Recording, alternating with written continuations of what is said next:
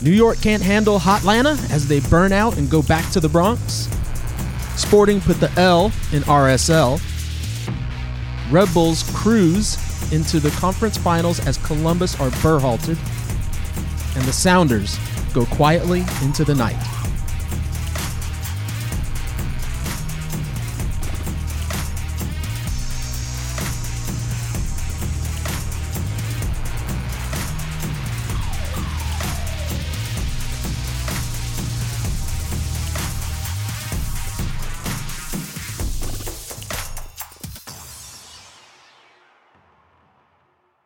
Hello and welcome to the fifth episode of the Totally Football Show American Edition. Joining me again today are Canadian national team player Lauren Sesselman, What's up?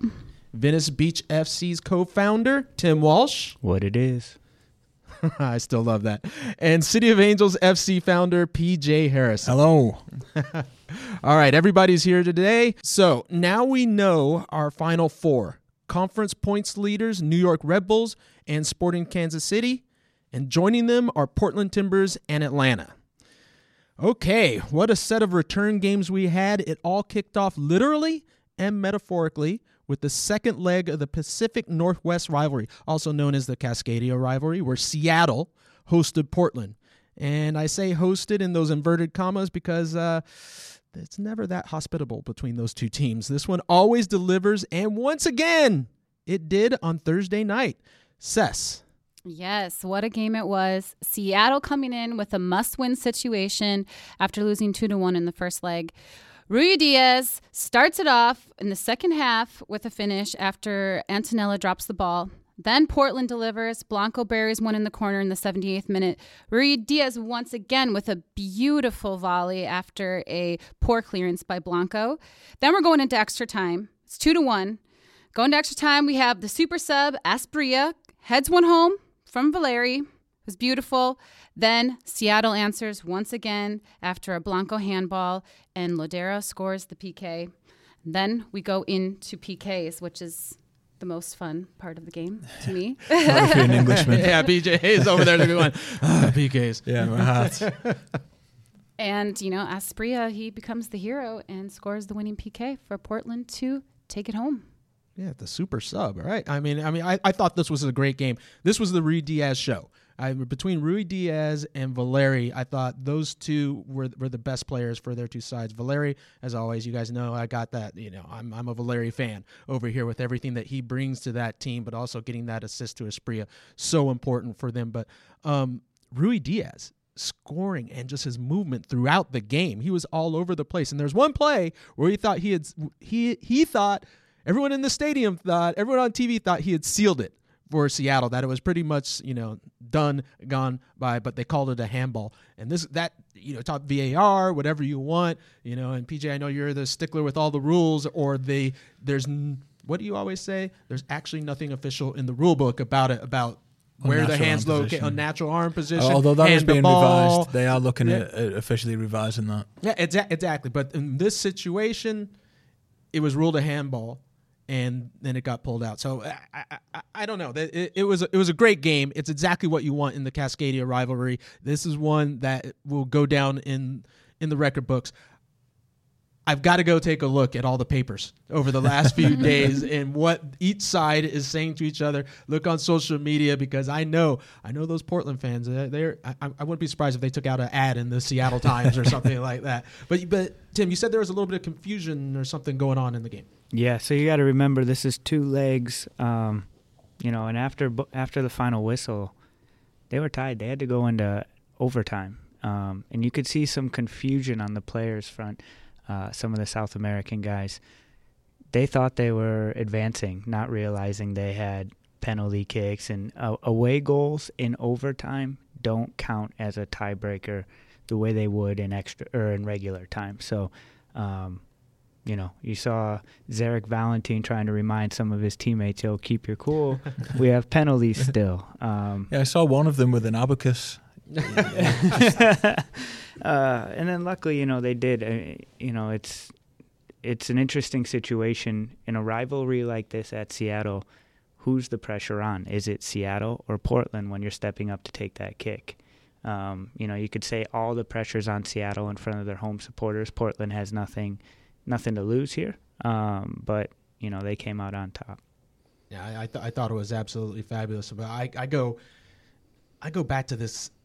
I'm not exactly sure what Portland was doing in some of these situations, as you knew that Seattle was throwing numbers forward. If you look at at some of the goals, well, let's be honest, Blanco is at fault.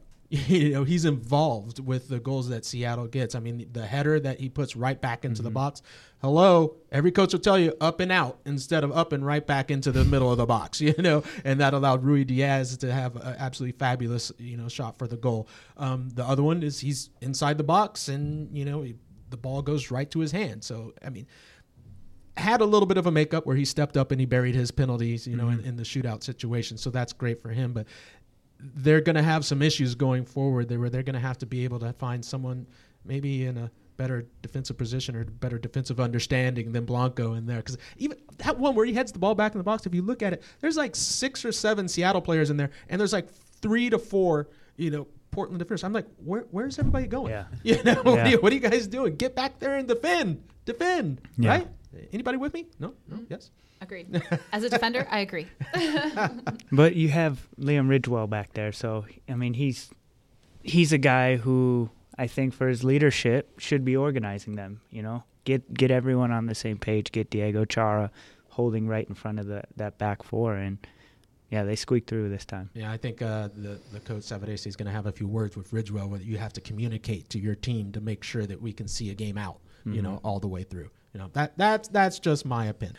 All right, um, I just want to say once again to everyone listening out there, thank you very much. We appreciate your support, but we also need your help to keep making this show. You can help us by spreading the word by taking a screenshot of your podcast screen right now and posting it on your Instagram story or your Twitter feed. One person who does that will win a replica MLS ball signed by myself. Now, thank you to everybody who's been doing this and for all your five star ratings and subscriptions on Apple Podcasts. Keep it up. We need it and we love the support. All right. Then on Sunday, we had Sporting Kansas City versus Real Salt Lake. Now, this this was an interesting one.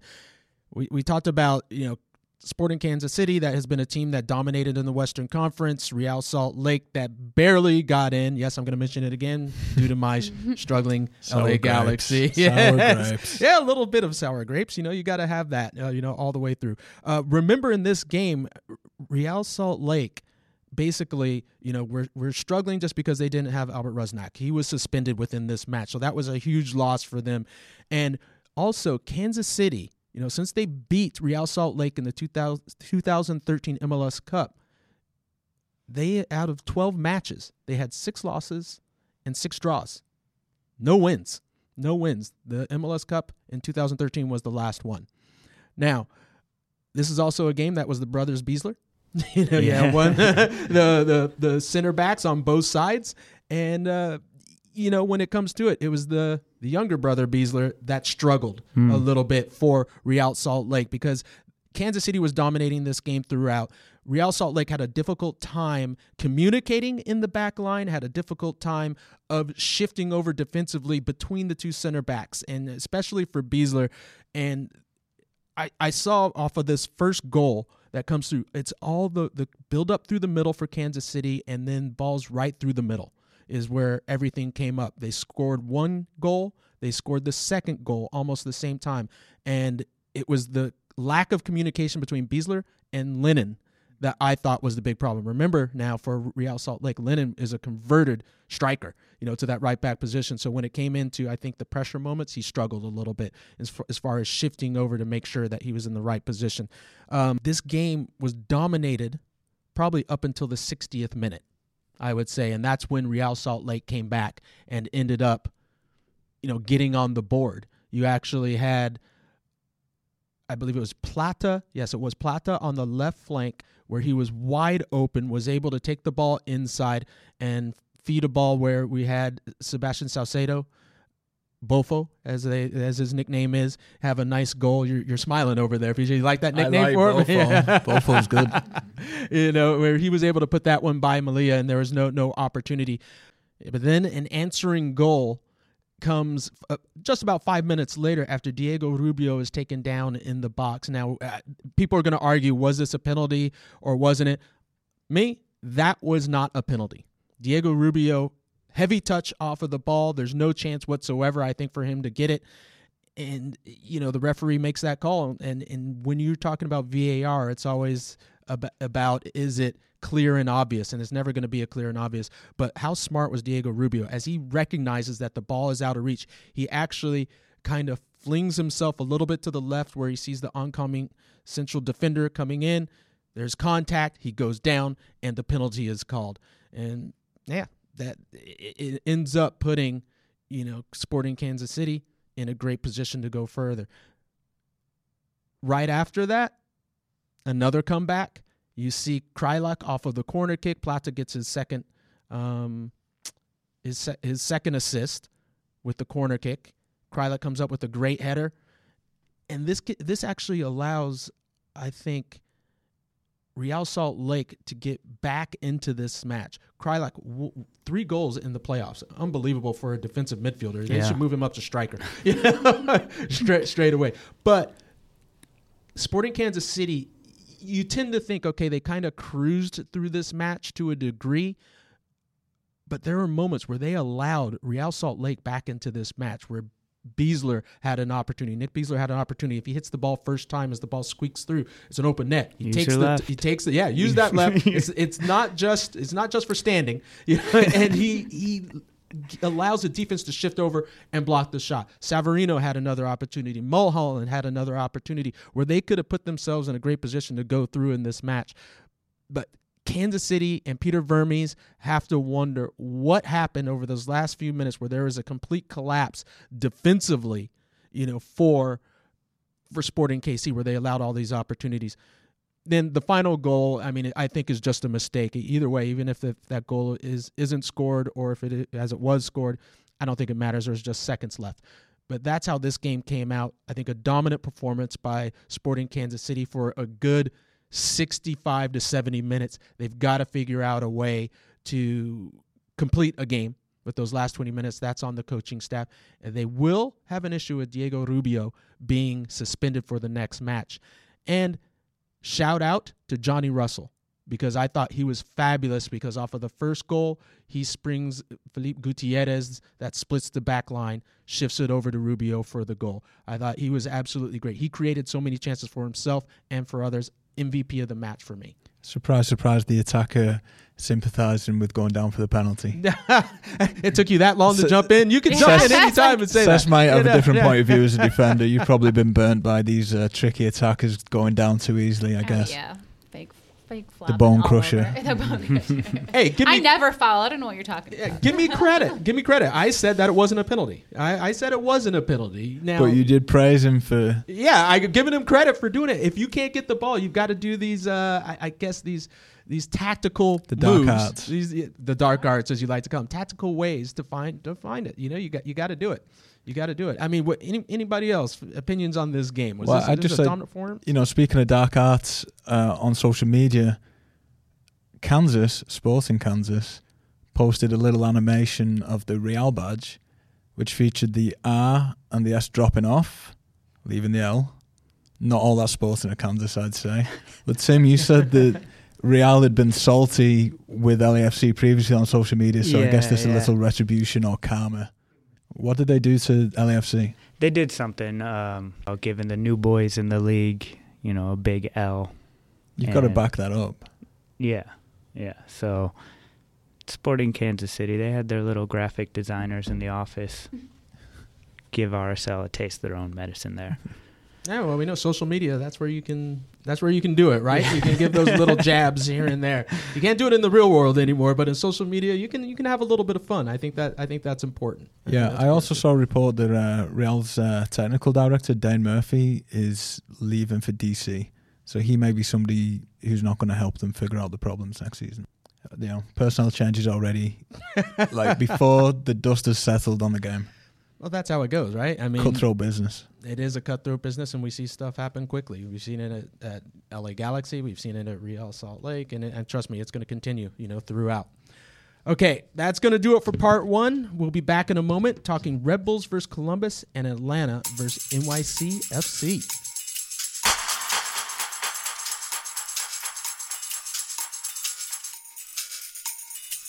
For sales and advertising, please contact Muddy Knees Media at hello at muddykneesmedia.com. Now, back to the show.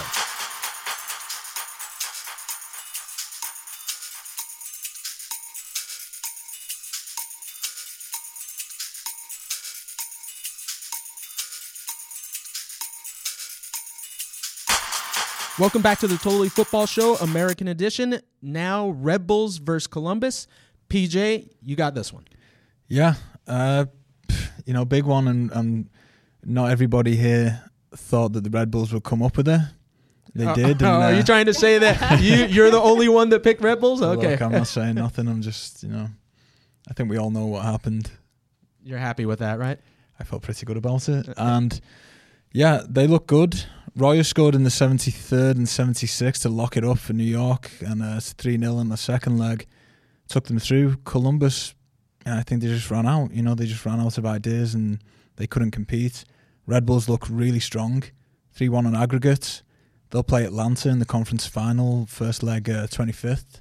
That's going to be a great game, you would think. I mean, what a tie that that's going to be. And there's going to be if anything, even more people than the record attendance Atlanta had at the last game. So that could be a full house there. Yeah, I, I, I think that one's going to be incredible. The farther, let's be honest, Atlanta goes, the more attention they're going to get. Now you have first and second place Mhm. in the Eastern Conference, first and second place as far as the standings overall. Yeah, it's going to be a good one.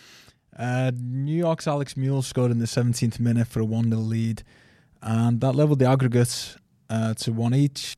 Uh, the crew took the first leg 1 0 with uh, Zardes, and the match started as well as the Red Bulls could have hoped. They got an important first goal from a set piece. Uh, Sean Davis sent a long free kick to the left side of the box, and Roy knocks it down to Aaron Long. His shot came off Muyl. You know, I'm not sure how intentional it might have been, but you know, It's not in the back of the intentional. it's not intentional. he look. I'm sure, like yourself, you'd have claimed that as intentional, right? yeah, you always claim it, but yeah. Um. Yeah. So that sets up a great conference final with Atlanta, and you know that's that's the one I'm going to be looking at as we we go into the next round of games. well, you're going to be looking at all of them, I hope. but when we look at that game between Red Bulls and and Columbus, I know I was shocked because I think they completely Red Bulls completely dominated uh, Columbus. I thought the outside backs getting forward were spectacular. You know, for Red Bulls, they pinned the outside backs of of Columbus back, and that allowed you know the players through the midfield to create damage. When you talk like Tyler Adams off of the goal that he set up Royer, he actually comes through that midfield position because there's no one else able to pick him up because everyone's so concerned about the outside backs getting forward. And you have uh, obviously Bradley Wright Phillips as well. And then he comes in late. It's a nice one to tu- one touch ball, and Royer's right there. yeah, it's probably one of, one of one of the better goals through the playoffs, right? Yeah. Yeah, I mean, so I, I mean, overall, the push by Red Bulls, I think, kept Columbus pinned back way, way too much for Columbus's sake to even try to have an opportunity. And once they got the one goal, you know, it really, really opened up thing. I also think it opened up when you look at um, Red Bulls. We've got to remember this is the six straight shutouts at home Yeah. for them, which ties a record, which I think is extremely important to think about. And now you start thinking about how important um, that home field advantage is playing that second game at Mhm. home, especially in this next le- next leg. Yeah, especially at this point in the season. Um, you know, Red Bull Arena hasn't always been the craziest atmosphere, but it looked insane in this game, and it looked like all the fans are starting to get behind them. Um, yeah, they, they had an incredible team performance. You look at the first goal, Sean Davis, Aaron Long, Alex Muyl, these are all their young, homegrown guys. Second goal, beautiful team play, and then, you know, Royer just stepped up and finished the game on his own within a matter of minutes. So, um, awesome game performance by the Red Bulls. And yeah, you, you're looking at 11 quality, dangerous players peaking at the right time. Well, that that's key, right? Uh, I mean, wouldn't you agree? It's like Bradley Wright Phillips even said he feels like this year that all the pressure isn't on him to score. Yeah. That he has others to step up. I mean, how important is that, Lauren? I mean, when you talk about having multiple people come into the game and contribute. I mean, it's huge. If everyone's, you know, on the same page, everyone's stepping up when they need to step up, especially in big games like this. I mean, it's a total team performance. Hmm. Yeah, that's why I always feel good when you show up at five side. I got somebody to take the burden from me. No, but I think it's clear within these last couple games, right? You look at what you know Red Bulls have done together as a collective unit, and what Atlanta has been able to do, and it's you know a level above the teams who've barely squeaked into this point. So, um, you know, it sets up that Eastern Conference final where you have to imagine whoever gets out of that is favorites to take the Yeah. league. Uh, and they'll be hosting the final two, right? Yeah. Yeah. So And speaking of Atlanta, maybe we saved the best for last because this one was hotly, hot Atlanta, hotly anticipated. what a game! Uh, Sunday also saw Atlanta beat NYCFC three to one, making it four to one on aggregate. Tim, Yeah. As one New York team convincingly put their place in the next round, NYCFC uh, not necessarily in the same class overall as Atlanta in this two game tie. Um, this game early on, Darlington Nagbe play a beautiful piercing ball um, behind the NYCFC defense. Tajori Sharati rips down Franco Escobar, who was cutting back on him and then sets up Josef Martinez to get the party started. And he did it with his own unique style of taking a penalty kick. unique to say the least, right? he kind of he kind of galloped, pranced his way up to the ball, and then did this jump where you know he's he's trying to throw off Sean Johnson and get a get an idea where he's going. But it was it was an interesting technique because you know if you see Sean Johnson going to the shooter's right, I don't know how he's going to be able to switch it up. So um, yeah, he he did his PK, they score, and it kind of gets the party started. Um, then we see Al Almiron, welcome back. You know, the guy who makes this team tick. And again, he picks up the ball. He's charging at NYCFC, and Maxime Chanot brings him down um, just outside the box there, where Almiron steps up. Beautiful free kick, and 2-0 at this point. Right before the half, NYCFC get one back. It's actually Chanoy who picks up a header off a deflected free kick. Um, interestingly enough, Franco Escobar is the guy who left him free there in the box and gives them a little bit of momentum going into halftime. Um, I'm sure they're feeling like they have a chance, but second half comes around and Atlanta just different class. Um, we see Josef Martinez get his second goal off of a again a bold strike on goal. He he gets played behind the defense, has enough time to look over at Yeah. the linesman, make sure he's on side, and then instead of settling the ball completely, he just cracks a volley in near post and kind of cap the party for Atlanta and gets them to the next round. What is going on with penalty takers these days? What happened to the couple of steps up, slot in the bottom corner, raise your right hand, wheel away? Well, that, uh, okay, You know. I'm glad you brought that up because we got to go all the way back. We let you go through this, telling us about the game, but there's so many points here we got to go on. The penalty, as you said, PJ. I mean, that was as as you said, Tim, a prance, a, a, a hop, skip, and a jump. And I, I, I would like some goalkeepers out there to ask.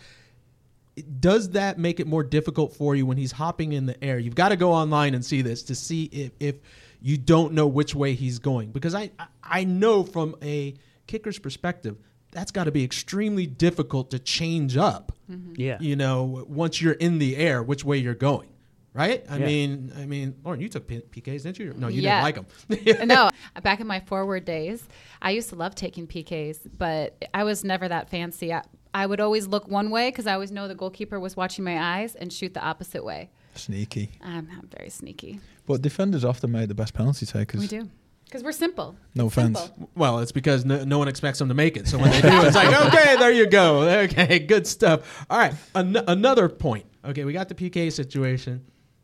Almiron. Yeah.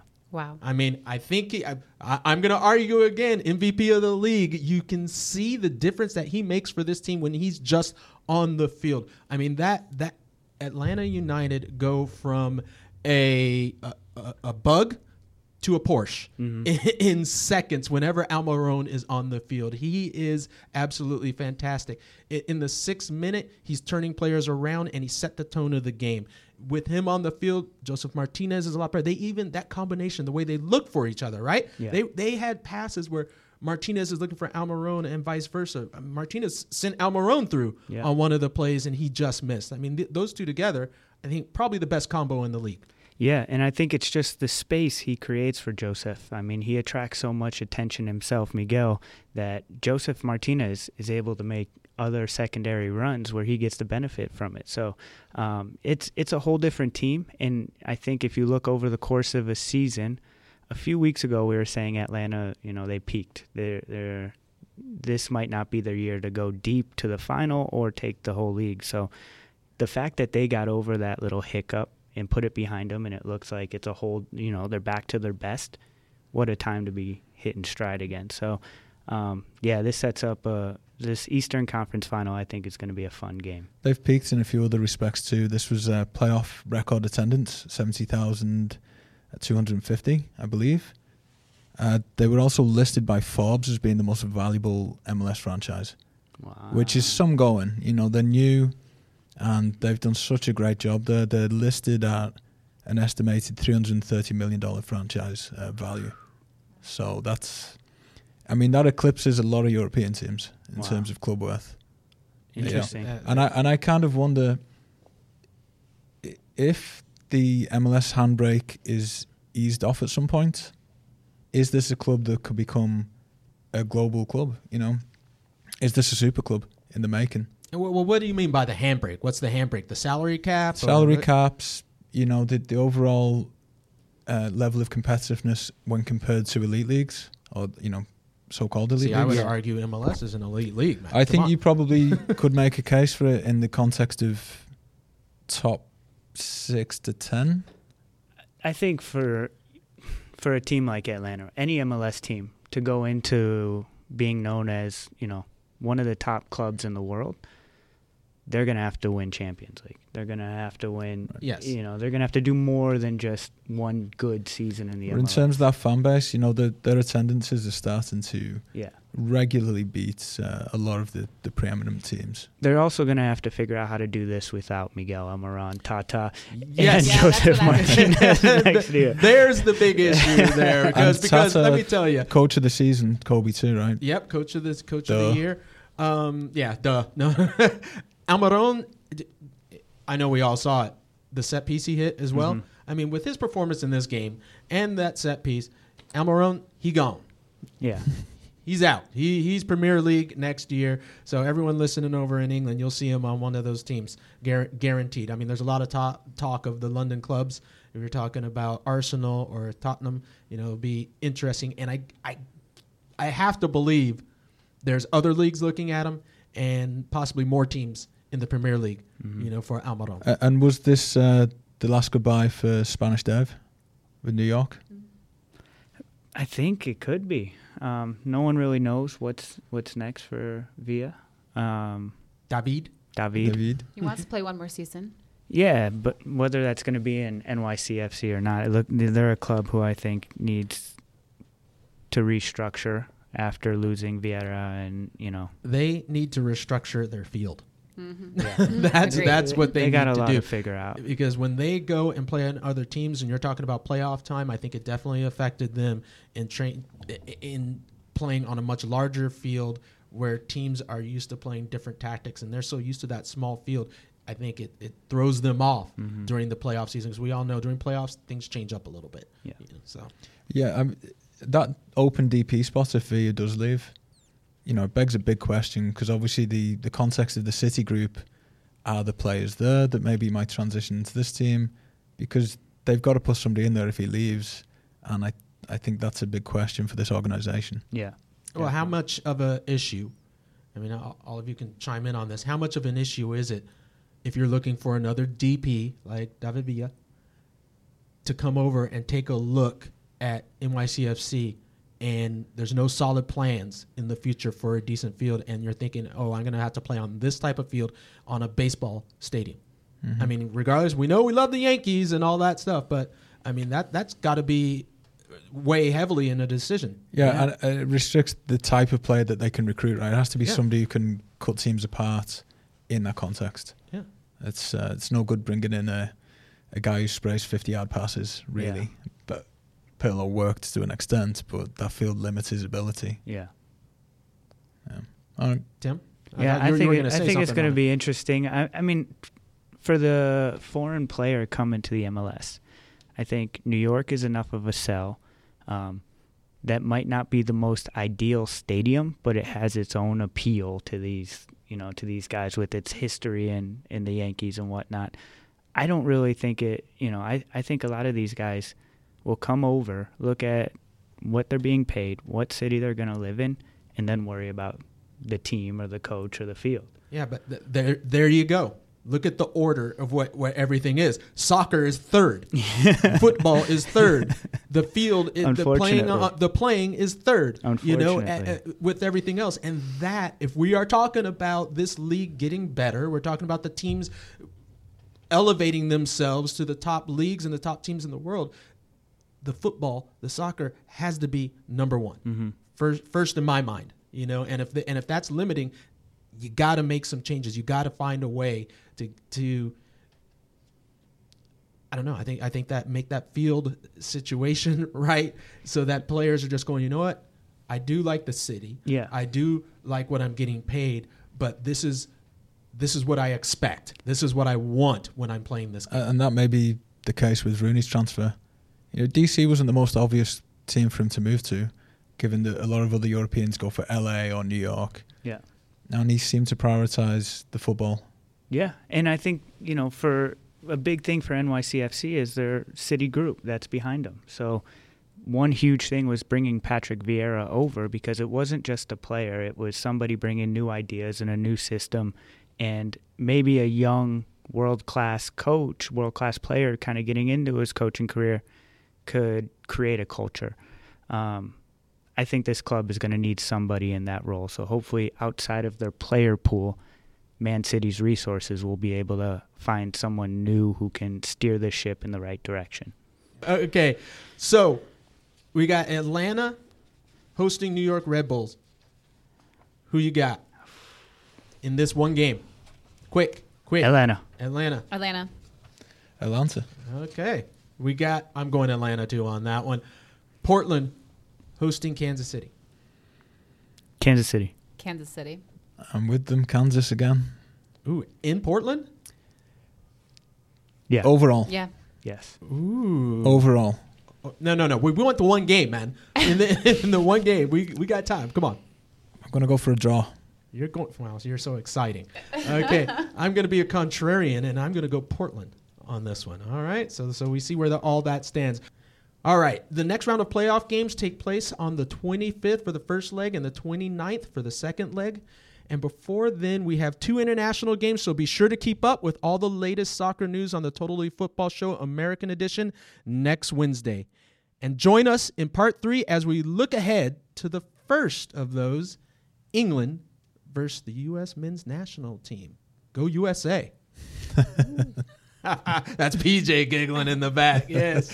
Well, yeah. Don't take that as a reflection on my opinion on your chances. I never would. Never would.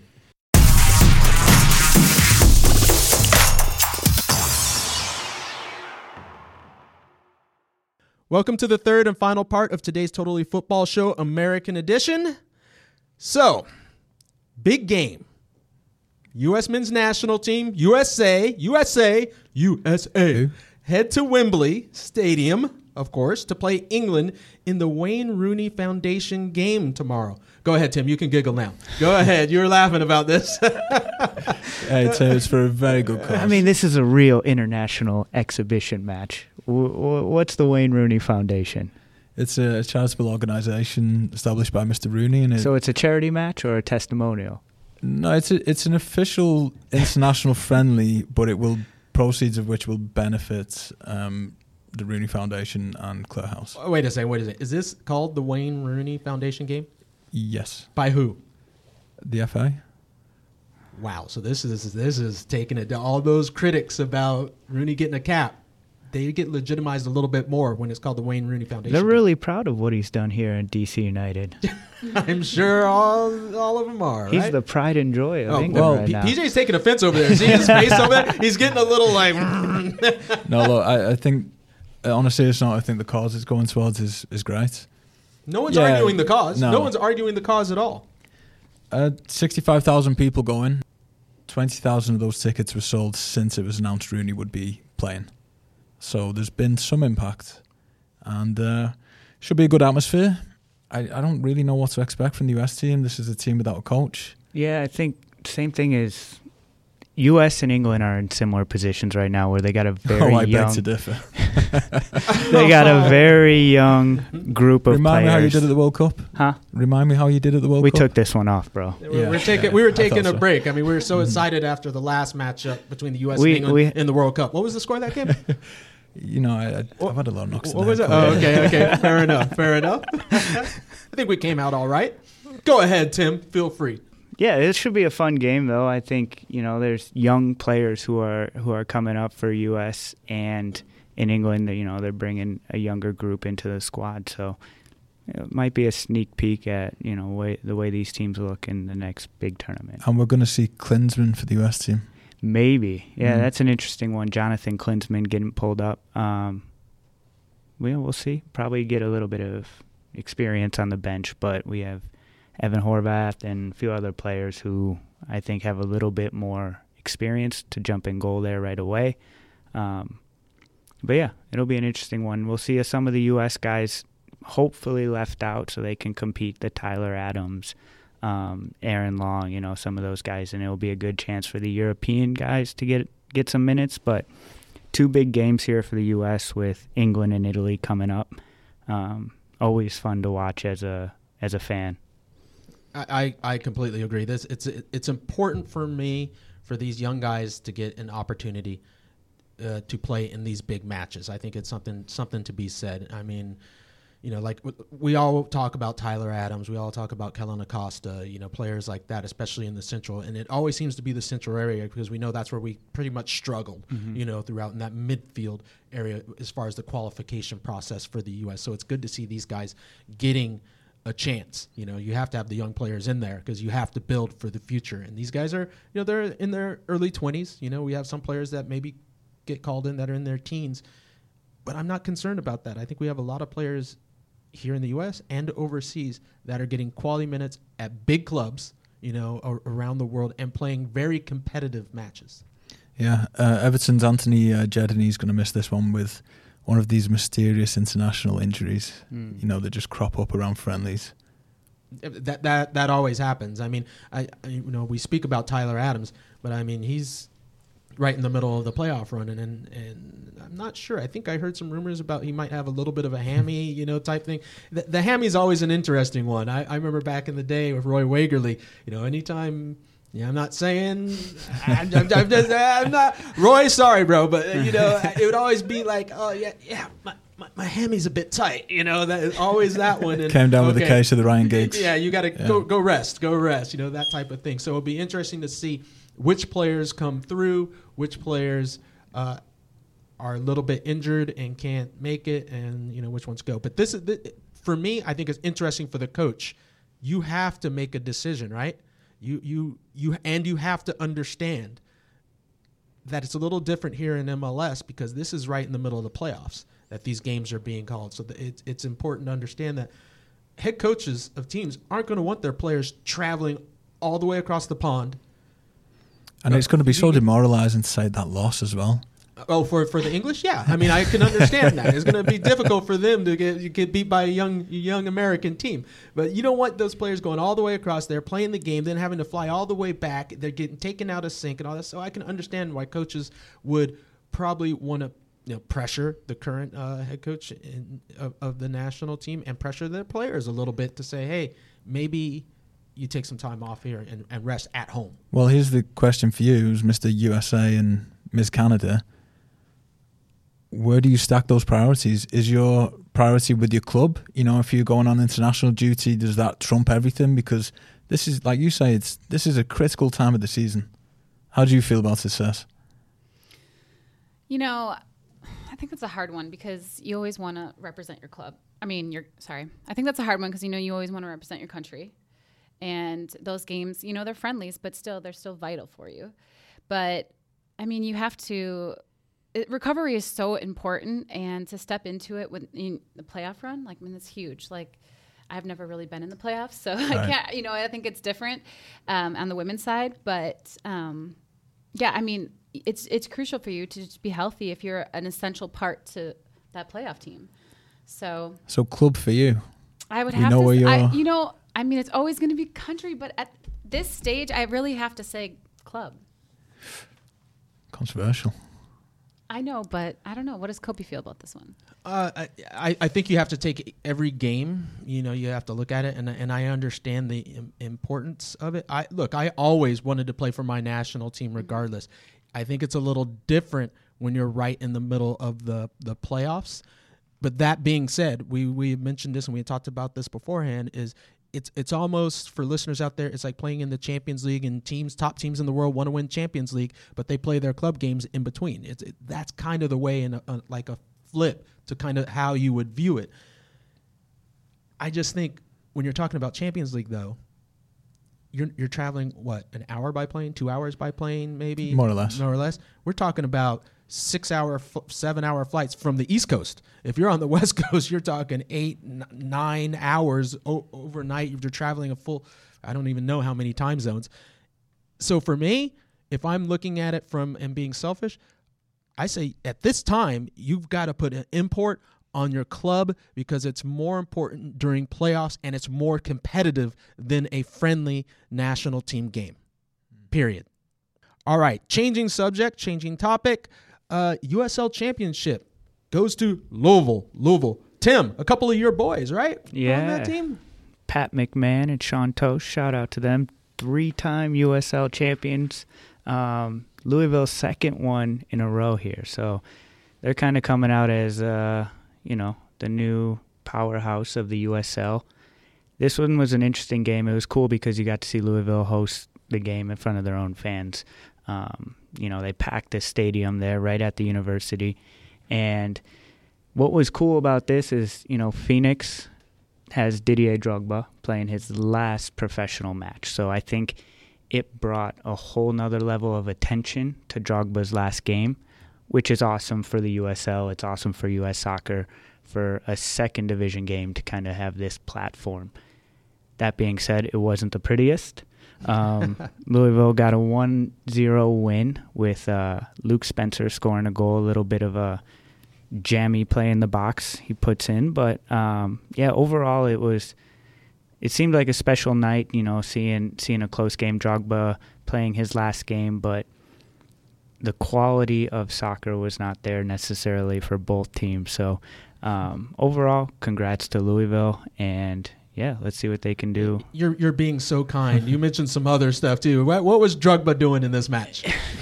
it's his it's his farewell game. I, I, think mean, there's a, it is Didier. You know, he's allowed to shoot from half when he wants, which was, which was funny because you know the first five minutes he he decides to take a free kick literally from 47 yards out, puts it on frame with classic Drogba technique. You know, he makes the ball kind of knuckle and dance in the air for a while. Uh, the the Louisville goalie had trouble. He spilled it for a corner.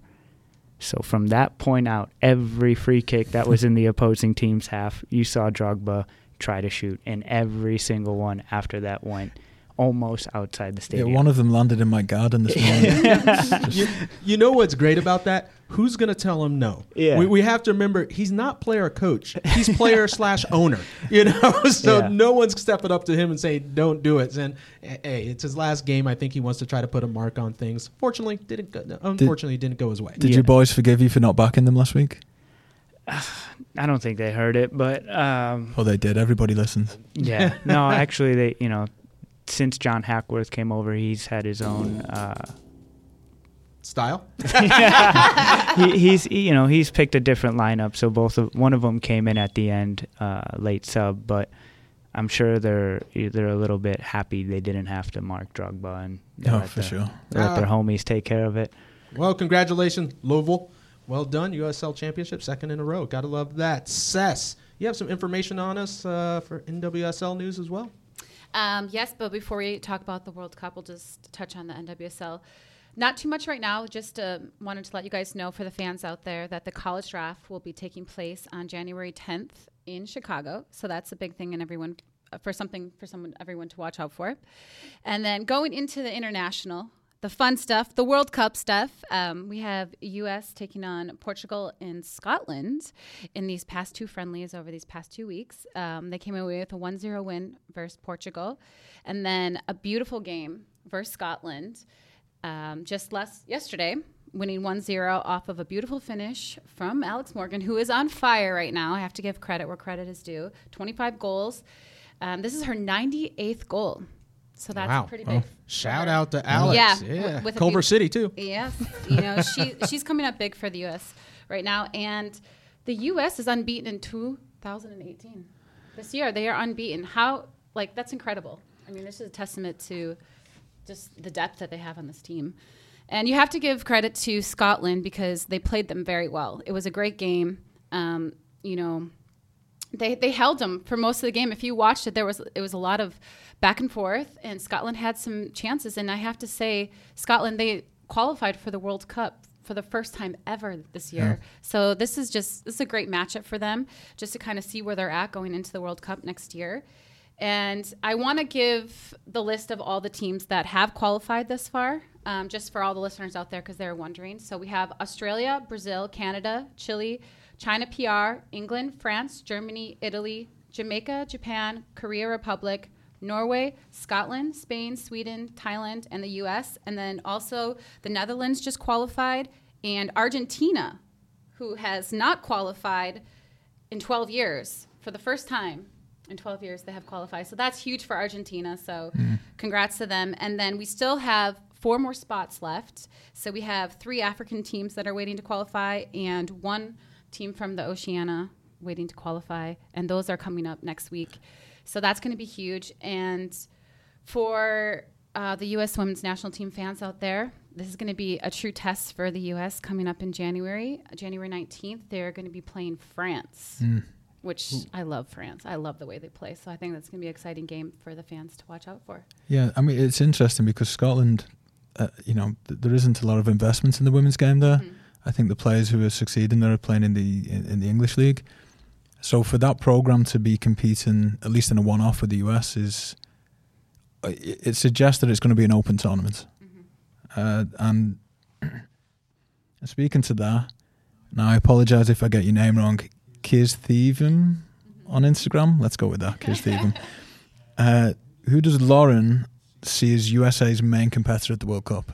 I think it's a great question because if you've been watching the women's game over the past couple of years, it's it's really anyone's game. I mean, you have you see Jamaica stepping up, just different teams stepping up, and I think U.S. obviously is the favorite to win, always the favorite. But I love France and Australia, and I have to give a shout out to my Canadians because they have been performing very well over the years.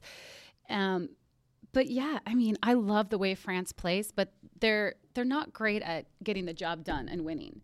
So That has historically been a yeah, French. yes, yes, I know. But all around on paper, just just watching the speed of play, the players that they have, just tactically, technically, I think that they are the best team. And then Australia, I think, is a dark horse in this tournament, and I think it's these teams are going to give the U.S. a run for their money. So, how important is it for you as as a women's player seeing the makeup of the game change, where it's not just okay, it's the U.S., it's Germany, but now all of a sudden you have Jamaica mm-hmm. coming in, you have Argentina after 12 years finally making back, Scotland stepping up. I mean, how? I mean, the the game is getting larger in a sense, you, you know, and it's bringing so many different countries into the game. Yeah, and I'm loving it. And it's just a, a testament to the people following the game, people investing in the game. Um, I mean, the NWSL has grown so much. I mean, all the other leagues beforehand have folded. So that's just a testament to all the people just putting forth the time, you know, and just really having the women's game grow. And I think it's phenomenal to see these all these different countries just really stepping up to the plate when they really never had a chance before. And peop as I said, as we said, Jamaica, as we talked about previously, you know, their government spending, you know, more time with them, you know, more money, and just really everyone welcoming them a little bit more. So I think that's just really cool to see. And I don't know, this is going to be an amazing World Cup. So I'm really excited about this. I hope you guys are excited about it too. I am. I just on the NWSL. I think Jeff Plush, who was the was the commissioner, Mhm. resigned like a year ago, Mhm. and I t- don't think they've still filled that vacancy full time. So that's something that Yeah, that's would be thing. helpful for them to address. Oh, definitely. That's a big. It's amazing what you know, time and money will do Exactly. to, to an organization, right? All right, PJ, you have a question. I do, and you know, again on Instagram, Kathy C sixty seven. Now, Kathy, I'm I'm not sure if you got the right totally football show here, but we'll go with it. She says she just she's in Australia. She just started to watch this thing, uh, NFL, NFL, NFL. Am I saying it right? Yes. Yeah. Um, and she's looking for a suggestion on who to follow. Packers, Packers. Oh, look at that. Sess is right away with the Packers. oh man. Follow follow the LA Galaxy. There we go. All right. So let- let's let's uh, respond to her and get her on the right track. You know, she can follow us as much as she'd like. Come on. Okay, that's going to do it for us for episode five. Not sure that's exactly how I wanted to end it with the NFL there. I'd like to thank Sess, who you can find on Instagram at L Sesselman. Thanks for having me. Tim, whose handle is at twalsh.88. Thank you. PJ, who you can find at Harry Vision. Thank you. And a reminder, you can follow myself at Cobi Jones 13 and the show at Totally American on Instagram and at TFS American on Twitter. Thank you so much for listening, and we'll see you again on Wednesday when we'll recap the U.S. men's national team game versus England and preview the U.S. versus Italy, as well as taking a look at the MLS Cup conference finals.